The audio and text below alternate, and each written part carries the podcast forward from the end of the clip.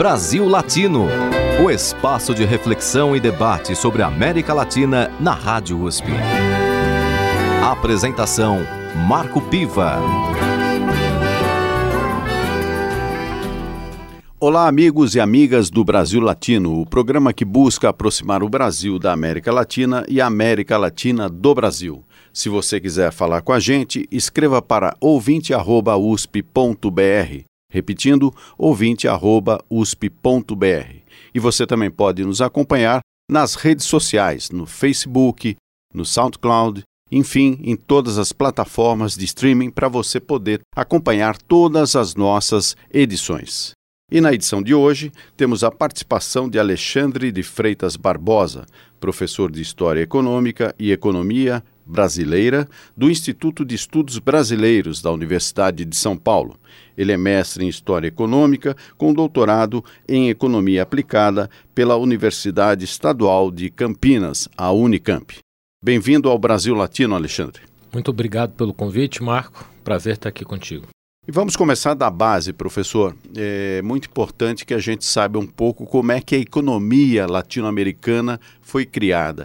Quais são as características que podem haver em comum entre uma presença hispânica e a presença portuguesa, por exemplo? Esse conjunto de, de países, mais de 30 países, que hoje compõem o que a gente chama de América Latina, na verdade foram todos colônias. Né?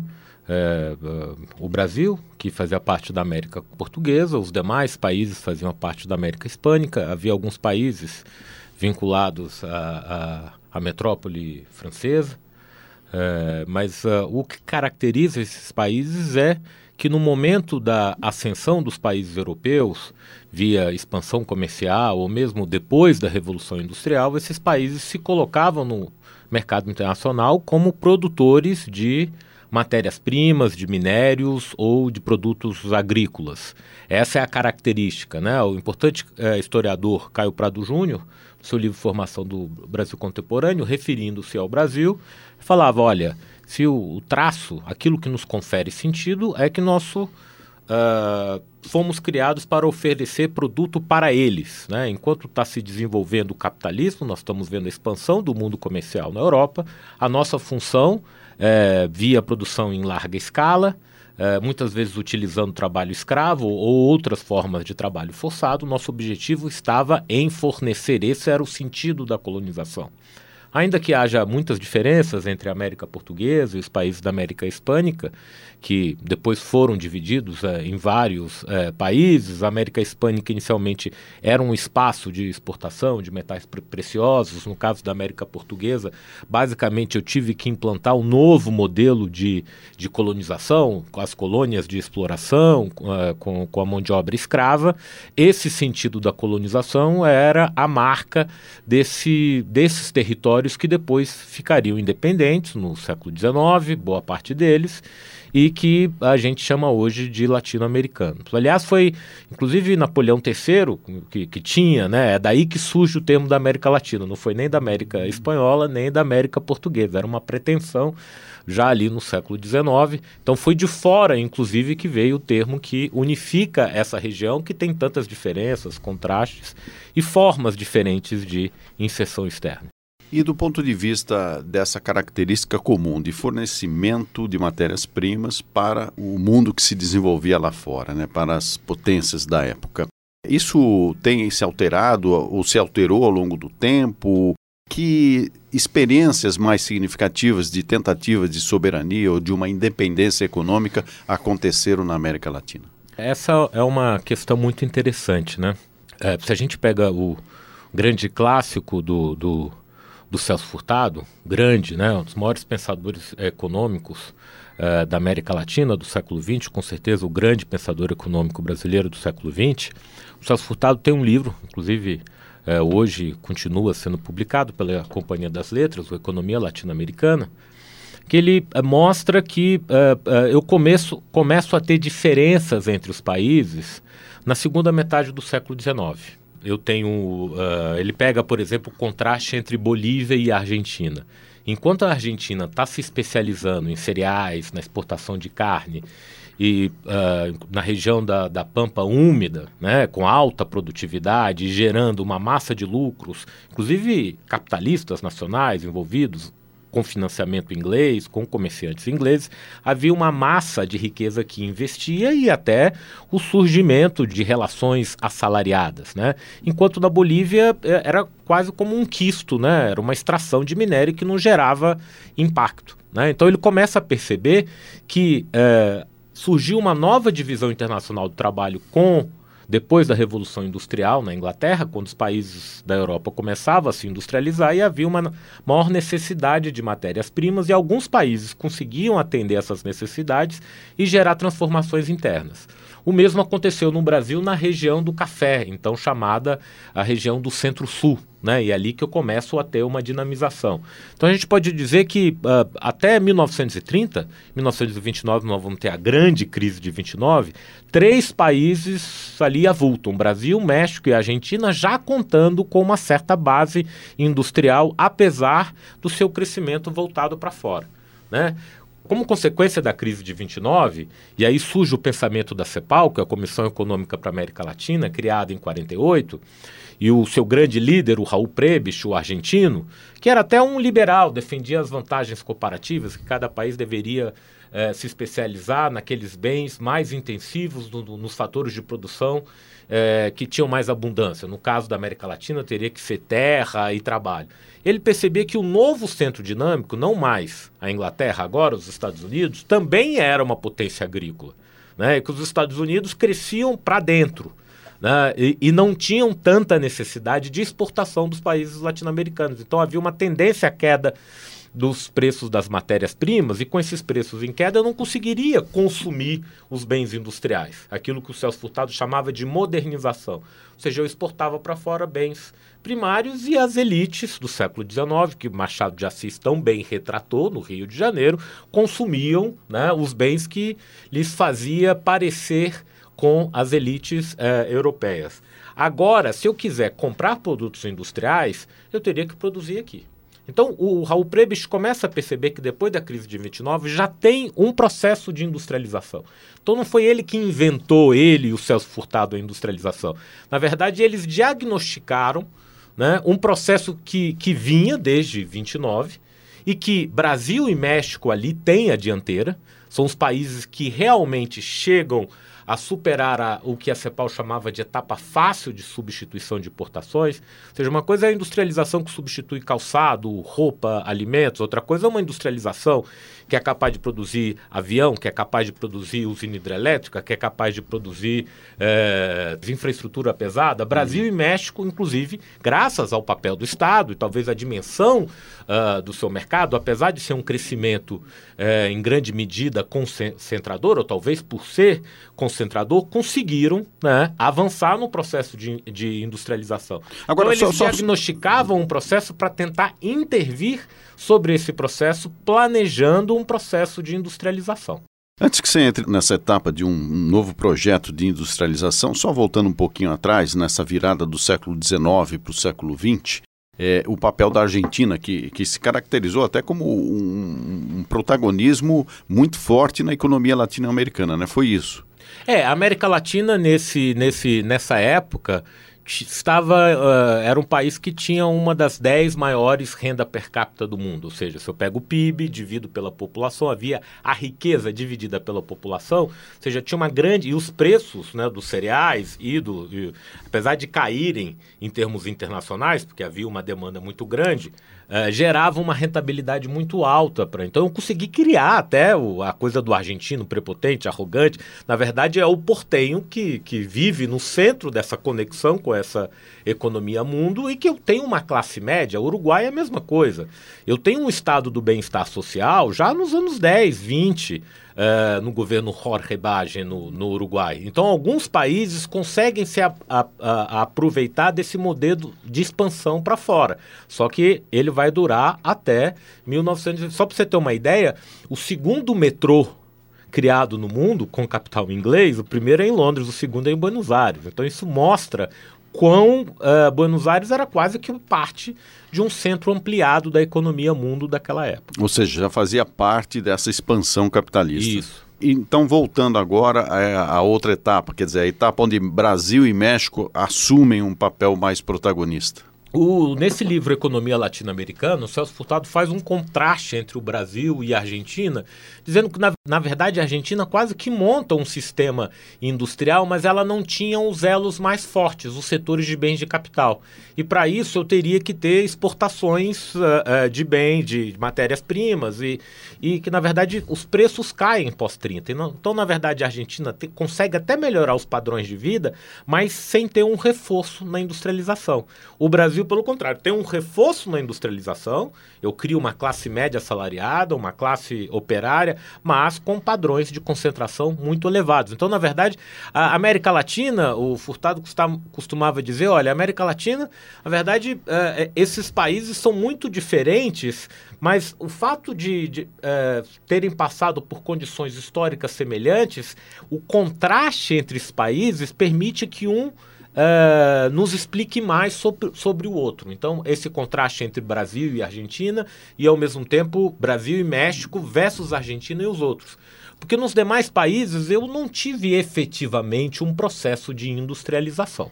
Foi uma exploração mais bruta, digamos assim. É, diríamos que eu tenho uma expansão de uma indústria aí de bens de consumo não duráveis, mais fácil, né? Uh, eu tenho um, um importante uh, herdeiro, sucessor do Celso Furtado, eu, eu gosto de chamar pós-furtadiano, infelizmente não está mais entre nós, o professor Antônio Barros de Castro, no seu livro A Economia Brasileira em Marcha Forçada, ele vai dizer, olha, na verdade, em alguns casos, na verdade eu tinha uma quase como uma economia de fachada industrial. Eu tinha uma montagem de bens mais para para me favorecer de algumas licenças de importação, eu comprava todo o resto, mas não havia o estabelecimento de uma cadeia produtiva interna. Ele pega, por exemplo, o caso da, da Venezuela e da Colômbia, mas especialmente no caso da Venezuela, isso é mais apropriado. Então a noção de que houve uma mutação industrial, é, só para você ter uma ideia, é, o Brasil, das 500 maiores multinacionais, 400 multinacionais estão em solo brasileiro, ou seja, você tem um mercado interno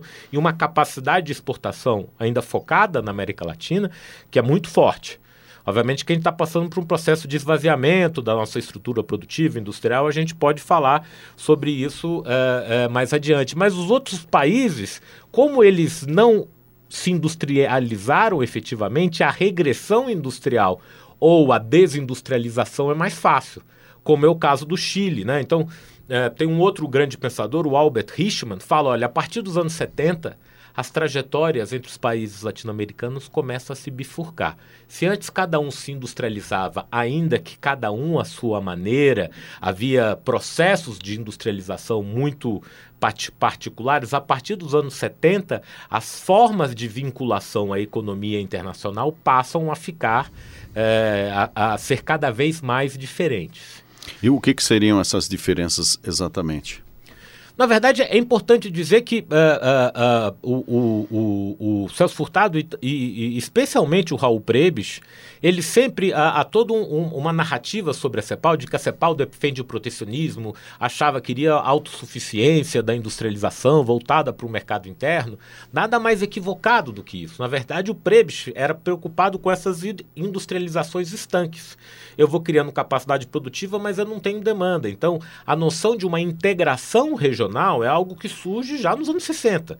Tanto que eu vou criar o Mercado Comum Centro-Americano e eu vou criar a ALAU, que é a Associação Latino-Americana de Livre Comércio, justamente para tentar criar sistemas econômicos regionais.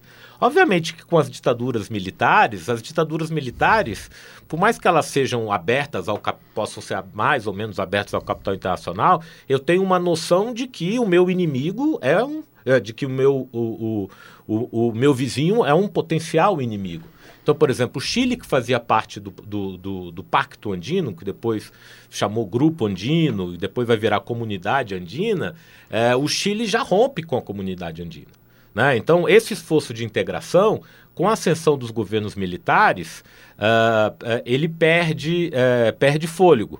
E, especialmente Chile e Argentina, tem o, o, o, grande historiador inglês Perry Anderson, quando a gente fala de neoliberalismo, hoje ele diz que a primeira onda do neoliberalismo foi na América Latina. Antes foi... mesmo de Thatcher, Reagan. Isso, foi no governo Pinochet, de onde vem o, o, O nosso Paulo ministro. Guedes, o ministro nosso não, né? Deles. O ministro da, da, Do governo da, da, da economia do, do, do, do governo atual. Então foi um experimento de desmonte do, da, da estrutura produtiva e de primarização da economia chilena. Também havia o, o governo militar argentino, tinha o ministro da Fazenda, Martínez de Oz, que também executou a mesma política de abertura. Então Albert Richman vai dizer, no caso do Brasil, os militares completaram o parque industrial. Colocaram o Brasil é, é, no mundo da- do endividamento excessivo, com taxas de juros flutuantes, mas eu consegui completar, foi o único país da América Latina que chegou a completar o parque da segunda revolução industrial. E o México, que tinha descoberto o petróleo, na verdade, virou um grande país exportador e, por Se meio da, conformou com essa com, com o condição. endividamento externo, ah, havia um processo de dessubstituição de importações. Eu começava a comprar aquilo que antes eu já Produzir. sabia produzir aqui. Então, esses quatro países começam a se diversificar a partir dos anos 70 já. Professor, vamos voltar a esse assunto no próximo bloco, mas agora vamos até atendendo aí uma solicitação sua de preferências musicais. Nós vamos ouvir Astor Piazzolla interpretando Libertango. Brasil Latino.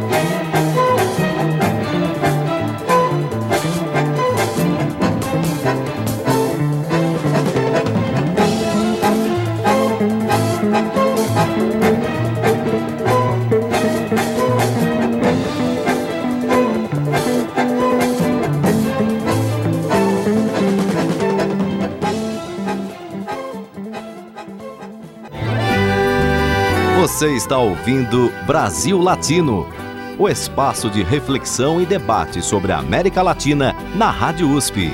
Apresentação: Marco Piva. E voltamos com Brasil Latino, que na edição de hoje entrevista o professor Alexandre de Freitas Barbosa, professor de História Econômica e Economia Brasileira do Instituto de Estudos Brasileiros da USP. Professor Alexandre, no bloco anterior a gente conversava um pouco sobre aquele momento em que o Brasil completa a sua segunda revolução industrial, com um parque industrial mais consolidado. Numa relação do Brasil, ainda que sob uma ditadura militar, em comparação aos demais países, o que aconteceu? Os demais países ficaram na rabeira da história? Estão condenados definitivamente ao atraso econômico? É, na verdade, quando a gente fala segunda revolução industrial, nós estamos falando de um, de um padrão tecnológico que envolve a indústria, a indústria siderúrgica, a indústria automobilística, a, a, uma nova fonte de energia, que é a eletricidade, o petróleo, uh, que foi aquilo que os países desenvolvidos uh, cresceram incorporando esse, esse padrão. O Brasil é um país de industrialização tardia e que consegue. Uh, em grande medida via utilização das multinacionais, obviamente com apoio do Estado e a criação de um, de um tripé com a participação do capital privado nacional, é, consegue completar, mas no momento em que completa, nós temos a crise da dívida externa e os países desenvolvidos estão lançando a terceira revolução industrial, que é a revolução das telecomunicações, da, da microinformática. E nós, aqui na chamada década perdida, né, no sentido de que os países da América Latina tiveram um crescimento, tiveram um PIB é, per capita, tiveram uh, nulo ou, ou, ou, negativo. ou, ou negativo. Né? Ou seja, ficaram uh, uh, gerando superávites comerciais para pagar a dívida externa ou tentando conter seus processos de descontrole inflacionário. Né? As três grandes economias que representam aí uh, dois terços do PIB latino-americano, Brasil, México e Argentina, uh, representam aí 50% da, da, uh, da população, uh, um pouco mais de 50% da população. Não, não, à toa, esses três países saíram da crise com esquemas de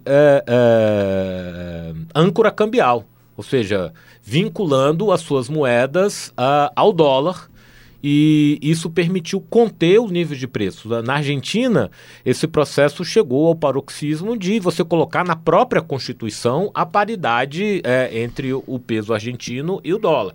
E é nesse momento que nós temos o que se convencionou chamar de avanço das políticas neoliberais que envolvia privatização para atrair recursos capitais externos, que envolvia abertura das economias, né?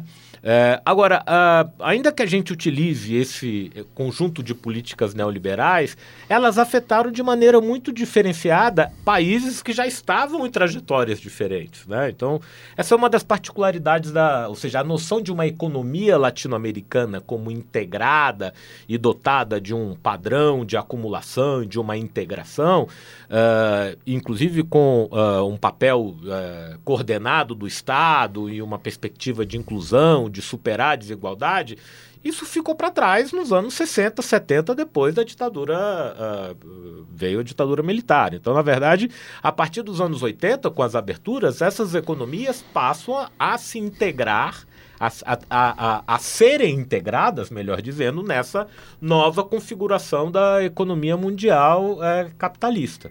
Né? E, e esses países tirando os períodos de euforia, não recuperam, não têm uma capacidade de crescimento como tiveram no período de 30 a 80. Mas, diríamos, o México e a Argentina foram muito mais longe no processo de privatização e de abertura da economia do que o, o Brasil, por exemplo. Eu gosto de comparar o Brasil e o México no início dos anos 90, enquanto o México está aderindo ao NAFTA, né, assinado em janeiro de 94, o Brasil Uh, na época, eu estava me recém-formando, né? O Brasil já era chamado de um global trader. O que, que é? É um, é um comerciante global. Eu pego uh, é, 25% do meu, do meu comércio está com os Estados Unidos, outros 25% com a Europa, outros 25% com a América Latina e outros 25% com o resto do mundo. Então, eu, eu não tenho como priorizar uma ou outra região. Eu tenho que fazer comércio com todo mundo. Eu tenho que saber, é, muitas vezes, até utilizar um país ou uma potência contra a outra. Né? Então, esse tipo de inserção diferenciado, que tem a ver com essas várias ondas da história, é, faz com que uma política dita neoliberal afete um país de uma forma e afete o, país, o outro país de outra forma. O Chile, por exemplo, que é muito saudado como país depois das reformas, é, do Pinochet, que cresce bastante, cresce basicamente a partir de exportação de produtos primários. Uh, desenvolveu também um setor de serviços, mas é um dos países mais desiguais da América Latina. Ou seja, é um modelo de, de crescimento que não é capaz de incorporar ou de superar a desigualdade.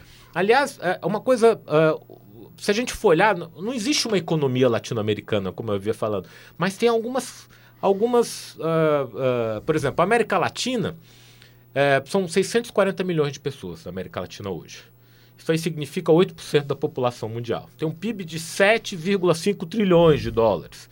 É um PIB de 6% do, do PIB mundial. Qual que é a característica, se eu quiser pegar a média? A desigualdade. A América Latina é a região do mundo com maiores taxas de desigualdade mais do que os países desenvolvidos, que desenvolveram seus estados do bem-estar social, e menos que os países pobres, que sequer geraram excedente para concentrar nos segmentos, na classe média e na classe alta.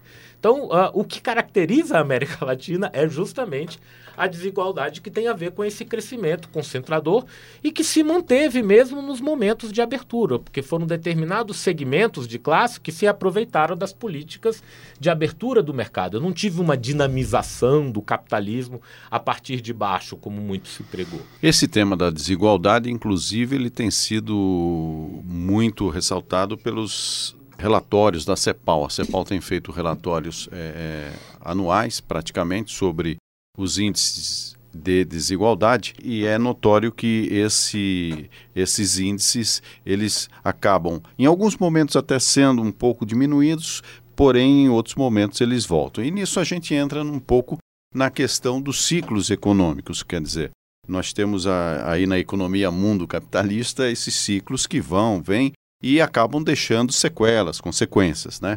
Nesse sentido, professor Alexandre, eu gostaria que você comentasse um pouco agora sobre o papel da China nesse cenário latino-americano. Bom, eu, eu diria uh, que a China uh, muda tudo no mundo. Uh, tem um intelectual inglês, Mark Leonard, que diz o seguinte: todo tema global tem uma dimensão chinesa.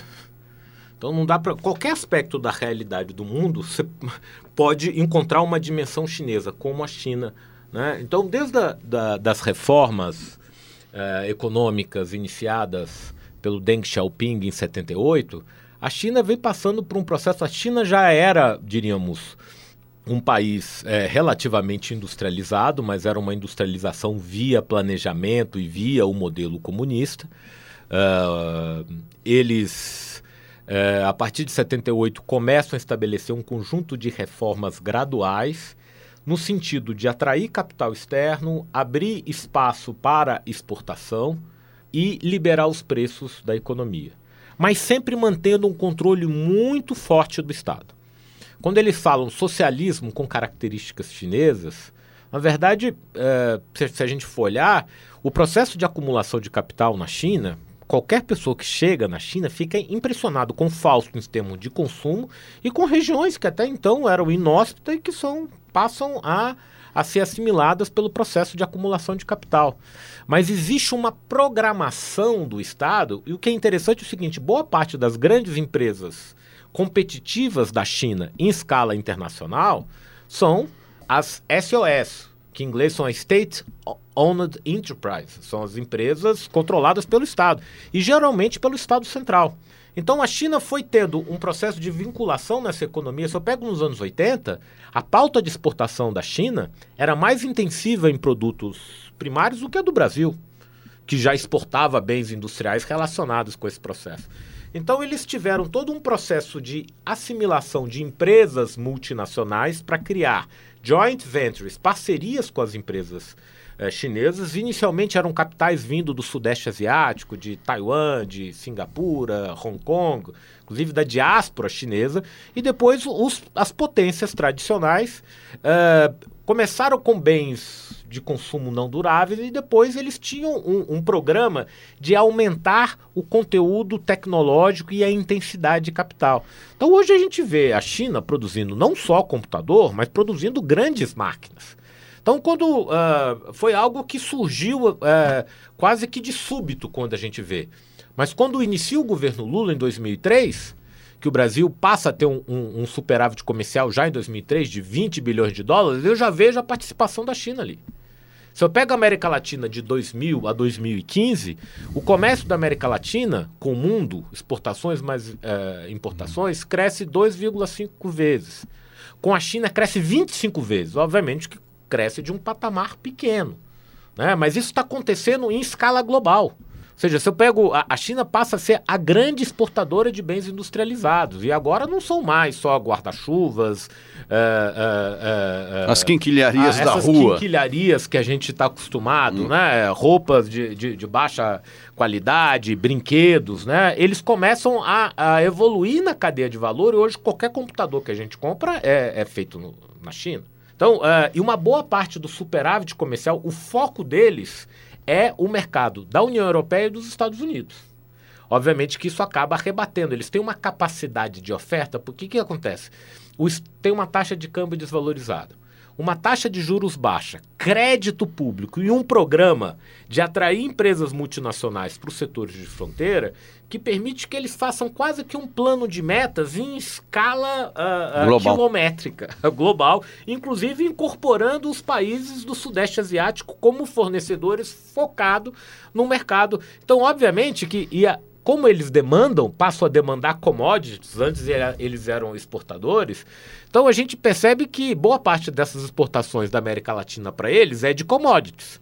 E ao mesmo tempo eles começam, 50% das nossas importações da China, de produtos industriais da América Latina, são de máquinas e equipamentos hoje. Então a China começa a reorganizar os fluxos econômicos. Países como Chile e Peru, que têm as commodities, que são, eles ganham na loteria das commodities. Né? O Chile tem cobre, o Peru tem minério de ferro. Então esses países já exportam mais de 20% do que eles exportam é para a China, porque a China quer o que eles têm para vender. O Brasil tem é, minério de ferro, tem é, petróleo, tem soja, celulose, tem uma grande oferta de matérias-primas. Então o Brasil tem altos é, saldos comerciais com a China em termos de bens primários. Mas, ao mesmo tempo, é o país que tem uma estrutura industrial produtiva mais forte. Então, os bens da, da China entram aqui e começam a criar buracos na nossa cadeia produtiva, especialmente nesse período de 2008, quando, a partir de 2005, a nossa moeda volta a se valorizar. Mas ninguém está percebendo isso. Alguns estão dizendo que está tendo desindustrialização, porque a economia brasileira cresce tanto que dá espaço tanto para o produtor local como para o bem chinês. E, na verdade, o bem chinês Antes o chinês exportava é, roupa. Ele continua exportando roupa, mas a, o concorrente dele aqui começa a comprar máquina têxtil para poder competir com a roupa que vem de fora. E aí eu tenho até uma dinamização do setor. Então, toda a economia passa a ser engolfada pela economia chinesa. Então, uh, uh, uh, esse movimento do Trump Obviamente aí que tem muito, né, de é basicamente protecionismo, mas na verdade é uma tentativa de manter a liderança tecnológica, porque as empresas chinesas estão querendo comprar as grandes geradoras de tecnologia na Alemanha, nos Estados Unidos e no Japão. Quais são os países que se aproveitam da China? Ou que ganham com a China? Aqueles que exploram os produtos de vanguarda tecnológica. Japão, Coreia e Alemanha e os Estados Unidos também. Mas os Estados Unidos tanto exportam esses produtos de vanguarda tecnológica, como semicondutores, etc. e tal, como exportam soja também para a China. É, é um pouco mais complexo. Então, toda a geografia mundial do capitalismo hoje está nesses. Tem três centros: a China, a União Europeia e os Estados Unidos, desenvolvendo relações entre si, e os países da periferia. Até 2008, isso ia muito bem.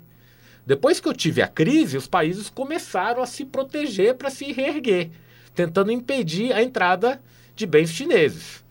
Aí a China começou, na verdade, a... como é que eles tentam se proteger? A China antes recebia investimento das multinacionais. A partir da política Going Global do Jiang Zemin, que foi o, o, o primeiro-ministro do, do, da década de 90, a ideia era fazer com que as empresas chinesas, elas investissem lá fora.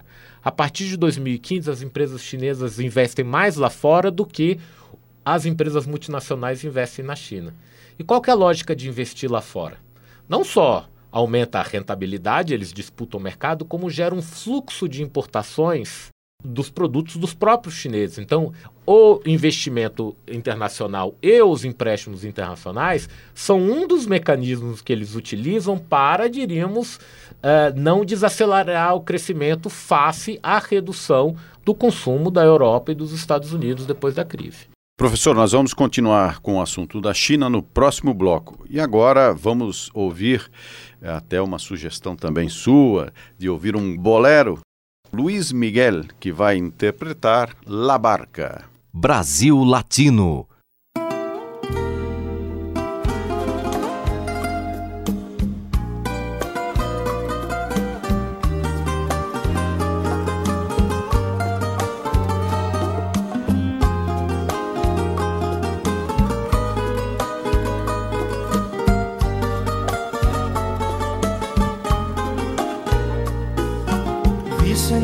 distancia es el olvido, pero yo no consigo esa razón,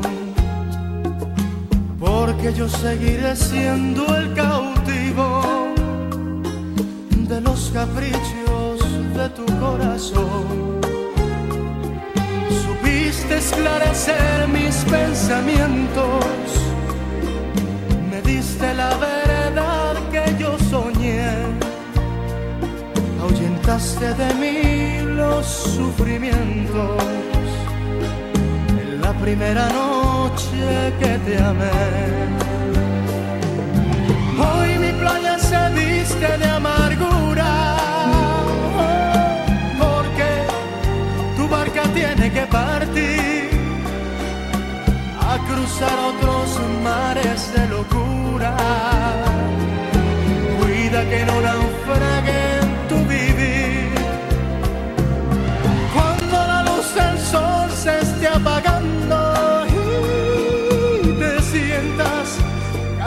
de vagar. Piensa que yo por ti estaré esperando hasta que tú decidas regresar.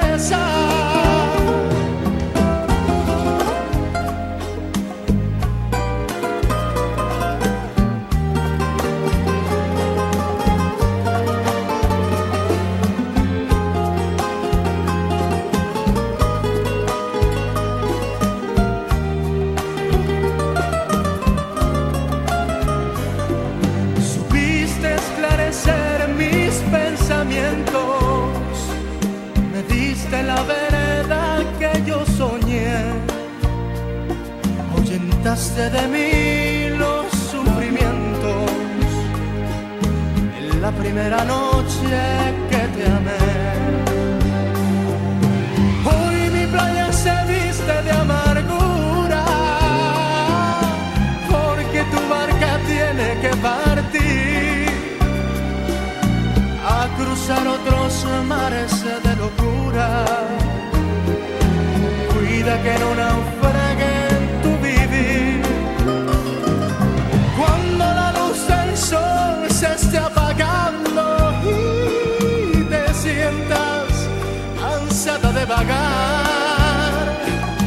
Piensa que yo por ti estaré esperando hasta que tú decidas regresar. Hasta que tú decidas regresar.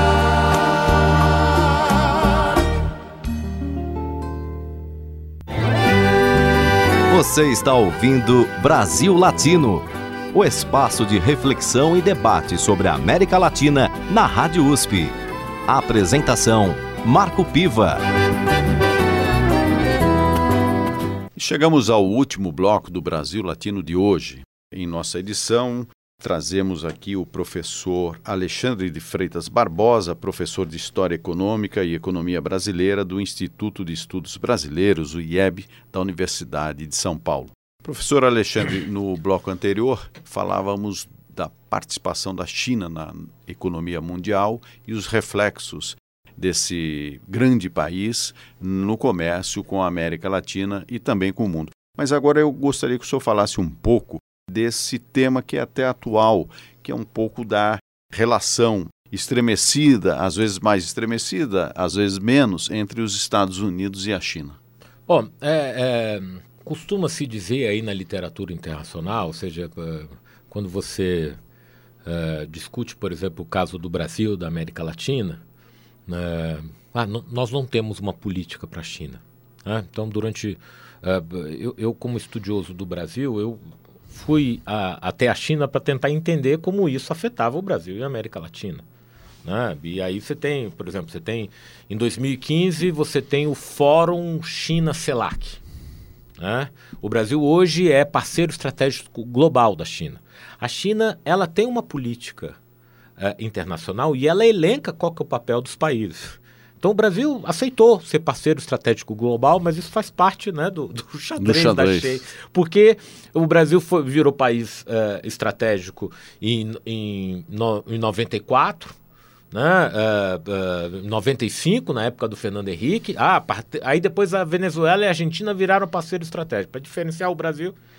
E aí, eu, uh, bom, então, na verdade, quando vem o primeiro-ministro chinês, o Brasil e a Argentina disputam, né, para ver. Então, tentei entender qual que é a relação entre o Brasil, América Latina e China e ver como os países da América Latina porque não conformam um sistema regional ou porque têm diversas prioridades de política externa, até porque as suas inserções econômicas internacionais são diferentes. Então eu comecei a olhar outros lugares. Então eu comecei a perceber que a mesma lamúria existia. Os estudiosos europeus diziam: olha, a União Europeia não tem uma política externa para a China. E isso acontece nos Estados Unidos também. Um importante pensador, sociólogo uh, italiano, o Giovanni Arrighi, Uh, no livro dele, Adam Smith em Pequim, traduzido aqui em português pela editora Boitempo, o, o Giovanni Arrighi ele vai falar, olha, tem três visões dentro da, da, da comunidade econômica e intelectual do, do... Então, alguns deles falam, olha, eu tenho que administrar a China. Porque, na verdade, boa parte dos interesses norte-americanos estão lá. Na verdade, os preços baixos dos produtos americanos estão relacionados a uma boa parte da cadeia produtiva de empresas norte-americanas que produzem na China e exportam de volta para os Estados Unidos.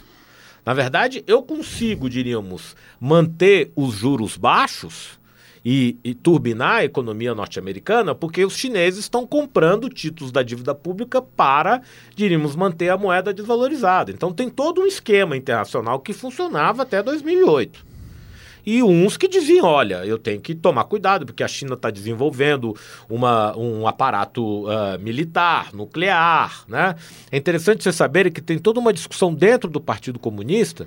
Uh, Uh, os ouvintes, uh, no caso, né? Tem um, um chinês, o, o Shen Bijian, que é um era um estrategista de política externa que cunhou o termo ascensão pacífica, dizendo, olha, nós vamos ascender, mas sem, obviamente que preocupado com os Estados Unidos. Então, uma, uma parte dos Estados Unidos, inclusive o Henry Kissinger, que foi secretário do Estado, defende uma composição com a China, e sempre houve a linha dura que agora está presente no governo Trump. Né? Então, obviamente que essa ideia do American First tem muito de retórica, mas tem a defesa de um certo interesse norte-americano, mas que na verdade não existe mais, porque o interesse norte-americano ou estadunidense está espalhado por vários locais. Então, ao impor tarifas para a China, e a China vai é, reciprocar, né? Também vai, vai impor, também. Né? Vai, vai fazer a mesma coisa, o que eles estão fazendo agora. O que, que eles estão fazendo? Eles estão quase que colocando um imposto ao consumo de produtos chineses, que são tanto bens finais como bens intermediários. Isso vai acabar chegando no consumidor ou então reduzir a rentabilidade das, das, das empresas, porque não necessariamente elas vão voltar para os Estados Unidos. Uma parte delas vai produzir a partir de outros países. Né? Então, na verdade, é, no curto prazo, isso está tendo efeitos políticos, retóricos, não sabemos o que isso. Uh, uh, imagino que Wall Street esteja numa situação, como também boa parte dos líderes das empresas multinacionais que compraram o discurso da globalização, quem é mais competitivo ganha, e a China mostrou que é mais competitiva, mas utilizando das políticas públicas, em vários setores, até nos setores de vanguarda tecnológica. Então, na verdade, nós temos uma potência que não não, perdeu a hegemonia, ou seja, ela não é mais capaz de controlar os órgãos internacionais, mas ainda tem uma supremacia uh, militar e a supremacia do dólar. E ela está querendo jogar pesado com a China. O que eu posso chegar e dizer é que uh, isso vai afetar também a, a, próprio modo de organização da economia norte-americana. E esse ciclo uh, de crescimento que eles estão vivendo, com baixo desemprego, tende a chegar ao final. O Xi Jinping, que é o primeiro-ministro, já está dizendo: nós vamos viver momentos difíceis, então eles vão ter que dar uma aprofundada no salto tecnológico e desenvolver outras relações. Então, na verdade, nós temos uma rearticulação desses polos. Já não existe mais a possibilidade de eu ter um centro hegemônico nessa economia capitalista. Né? E a economia europeia, na verdade, está cumprindo quase um papel pericentral aí nessa disputa. Continua sendo um espaço importante em termos geopolíticos, em termos tecnológicos, especialmente na Alemanha. E aí, no caso, a periferia, uh, o que, que restaria à periferia nesse contexto? Tentar desenvolver suas capacidades e julgar um contra o outro, né? Tentar julgar uma política mais ou menos como o governo Lula ensaiou, mas eu acho que ficou no meio do caminho durante os anos 2000. Nesse sentido, é, e falando do Brasil especificamente, de sua política externa e de relações comerciais, é, no início do governo Bolsonaro, houve uma sinalização é, de alinhamento mais automático com os Estados Unidos e até de uma certa rejeição à China. Isso é uma boa jogada? Isso é, é uma jogada de lunático. Né? Esse Ernesto Araújo, o atual ministro das Relações Exteriores, é um lunático. Né? Ou seja, todo o Itamaraty, ou boa parte dos antigos quadros do Itamaraty, infelizmente já nos deixou o embaixador Afonso Ouro Preto, que eu tive a honra e o prazer de conhecer, inclusive foi embaixador na China durante o governo FHC. Ele via, ou seja, o que, que o, o, uh, havia um, uma saudação com o movimento dos BRICS, foi importante, inclusive, dar o assento político, que não era para combater o Norte, era aumentar a possibilidade de Brasil, China, Rússia e e Índia de terem uma mesa onde negociava algumas questões para tentar compartilhar a hegemonia que não faz mais sentido aquela do final de Bretton Woods, que é o acordo pós-guerra mundial, né? A geografia econômica mudou. Então esses países tinham uma pretensão de mudar o jogo ou a correlação de poder na OMC, na UFMI, no Banco Mundial. Né? Mas em termos de relação Brasil-China, mesmo no governo Lula, havia a pretensão de que eles haviam abrir, iam abrir o um mercado para produtos industriais nossos. Nós não somos competitivos, eles só aceitam comprar minério de ferro. Eles não querem comprar aço, porque eles têm muita gente para gerar na indústria siderúrgica. Então eles querem minério de ferro e barato. Então, já nessa época, ou seja, para negociar com os chineses, eu tenho que saber como é que eles pensam. Então, uma das coisas que, que poderia ter sido pensada é o capital chinês através, trazendo uma parte da sua cadeia produtiva através da relação de Estado porque eles não vão comprar automóvel do Brasil, eles não vão comprar máquina do Brasil. Então havia uma insistência nesse aspecto. E ao mesmo tempo, vários fundos foram criados é, entre China e América Latina, China e Brasil. A China tem um apetite em termos de, de investimento em infraestrutura das multinacionais chinesas para é, é, entrar aqui no mercado e até estabelecer cadeias produtivas. Os Estados Unidos não está disposto a investir nada no Brasil. Eles estão numa política protecionista. Então, aderir aos Estados Unidos e dizer que a China representa o, o comunismo é uma política completamente lunática, que só pode trazer é, prejuízo para o Brasil. na verdade, é, eu, eu teria que, junto com os países latino-americanos, tentar compor uma parceria estratégica é, com a China no longo prazo, mas isso nunca foi intentado, porque cada país queria fazer a sua maneira, cada país tinha a sua própria inserção com a China, geralmente exportando bens primários e querendo investimentos chineses, ao invés de tentar pensar um projeto latino-americano e vender para os chineses. O que acontece é o contrário. Né? Na, na, na, na estrada é, que vai unir o, o, o, na ferrovia que supostamente uniria o Pacífico ao Atlântico, são eles que vêm com o projeto e não existe uma, uma tentativa de pensar a unidade territorial por conta dos latino-americanos. Então também não dá para ficar elogiando o governo Lula. E ao, se, se isso tivesse sido avançado, os Estados Unidos teriam ficado preocupados que a América Latina sempre foi o seu quintal. Então, eu mostrar para os Estados Unidos, esse aqui é o seu quintal, enquanto os chineses oferecem possibilidades. Por exemplo, o setor de transmissão de energia elétrica está na mão dos chineses. O, o, os avanços em energia eólica e energia solar, os maiores avanços são feitos na China. Eu poderia ter possibilidade eh, não só dessas empresas que eh, eh, produzem energia solar, energia eólica, mas também da fabricação de equipamentos com joint ventures. Por que não aqui no Brasil, entre o Brasil e a China? Por que, que eu nunca tentei isso? Então, na prática, essa política atual de relações externas têm afastado a China de uma possibilidade de, um, de uma maior integração com o Brasil. Eu não sei se afastado, porque eles veem o Brasil como um mercado privilegiado, como um espaço privilegiado, e eles sabem que o Bolsonaro dura pouco. Tá? Os interesses deles são de longo prazo. Né? O que acontece é que eu não vou ter uma negociação com a China para que eles tragam a cadeia produtiva, para que eles coloquem o China Development Bank, o China Exim Bank. Né? Eu poderia criar um projeto de longo prazo e vincular os chineses a esse processo. Obviamente que eles não fariam isso por filantropia. E ao mesmo tempo acenar para a Europa e para os Estados Unidos: olha, vocês estão perdendo o espaço aqui. E aí ter o Brasil, como diríamos, o centro avançado de desenvolvimento econômico e fazendo, uh, criando esse sistema econômico regional, se é que aquilo que o Celso Furtado pensou, o Prebes, mas isso foi pensado mais retoricamente nos anos 2000 e agora a América Latina está se estilhaçando, cada um tentando uh, uh, se vincular a, a, a, Você vê um, uh, países como México, Chile, Peru, tem acordo de livre comércio com todo mundo. O presente governo está querendo reduzir a tarifa externa comum e fazer o acordo com a União Europeia para reduzir a nossa proteção. Ou seja, as empresas multinacionais que estão aqui, por que, que elas vão ficar aqui se elas podem importar tudo cada vez mais barato?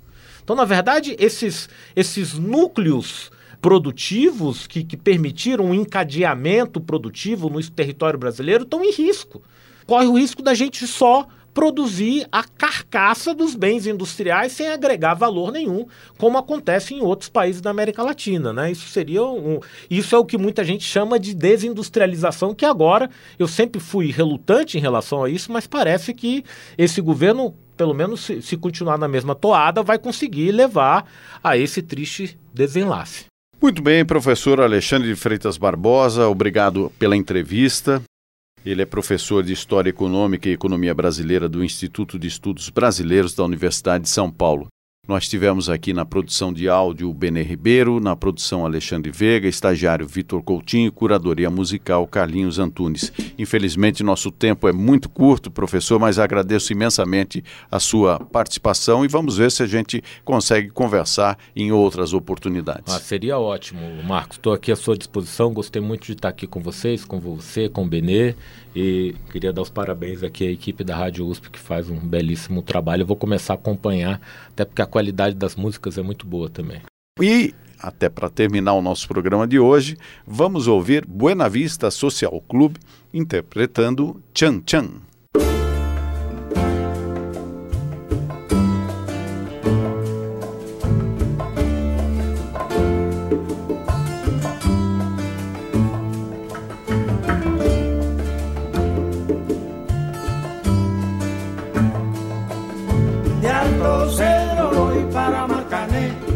llego a puerto voy para Mayarín.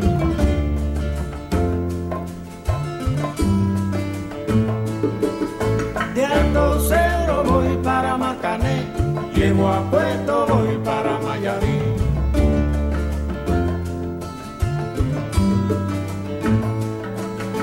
De Alto Cedro voy para Marcané, llego a puerto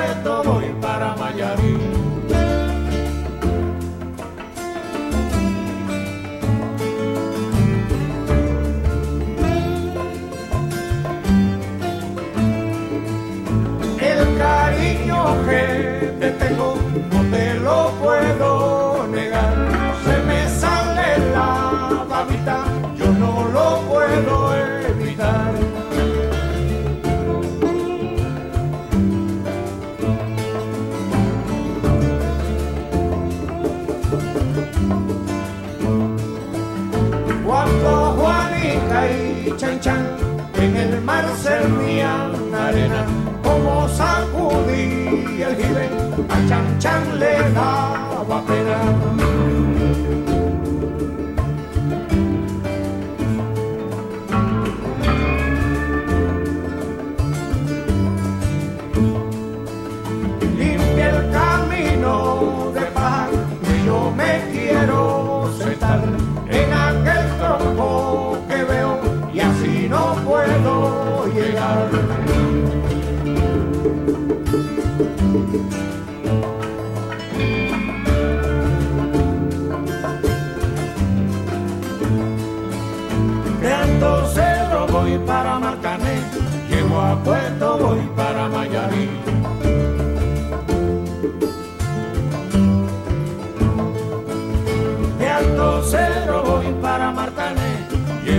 puesto voy para Mayarí.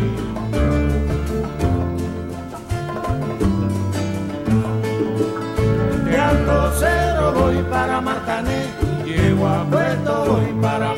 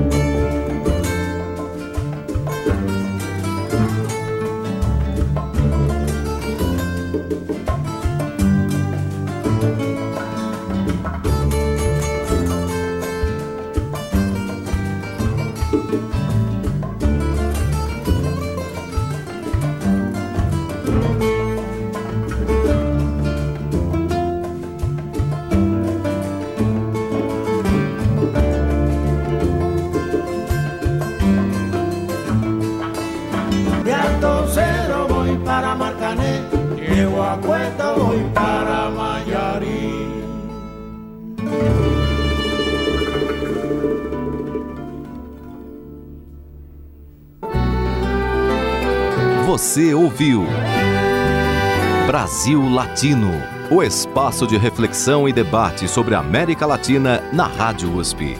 Apresentação Marco Piva.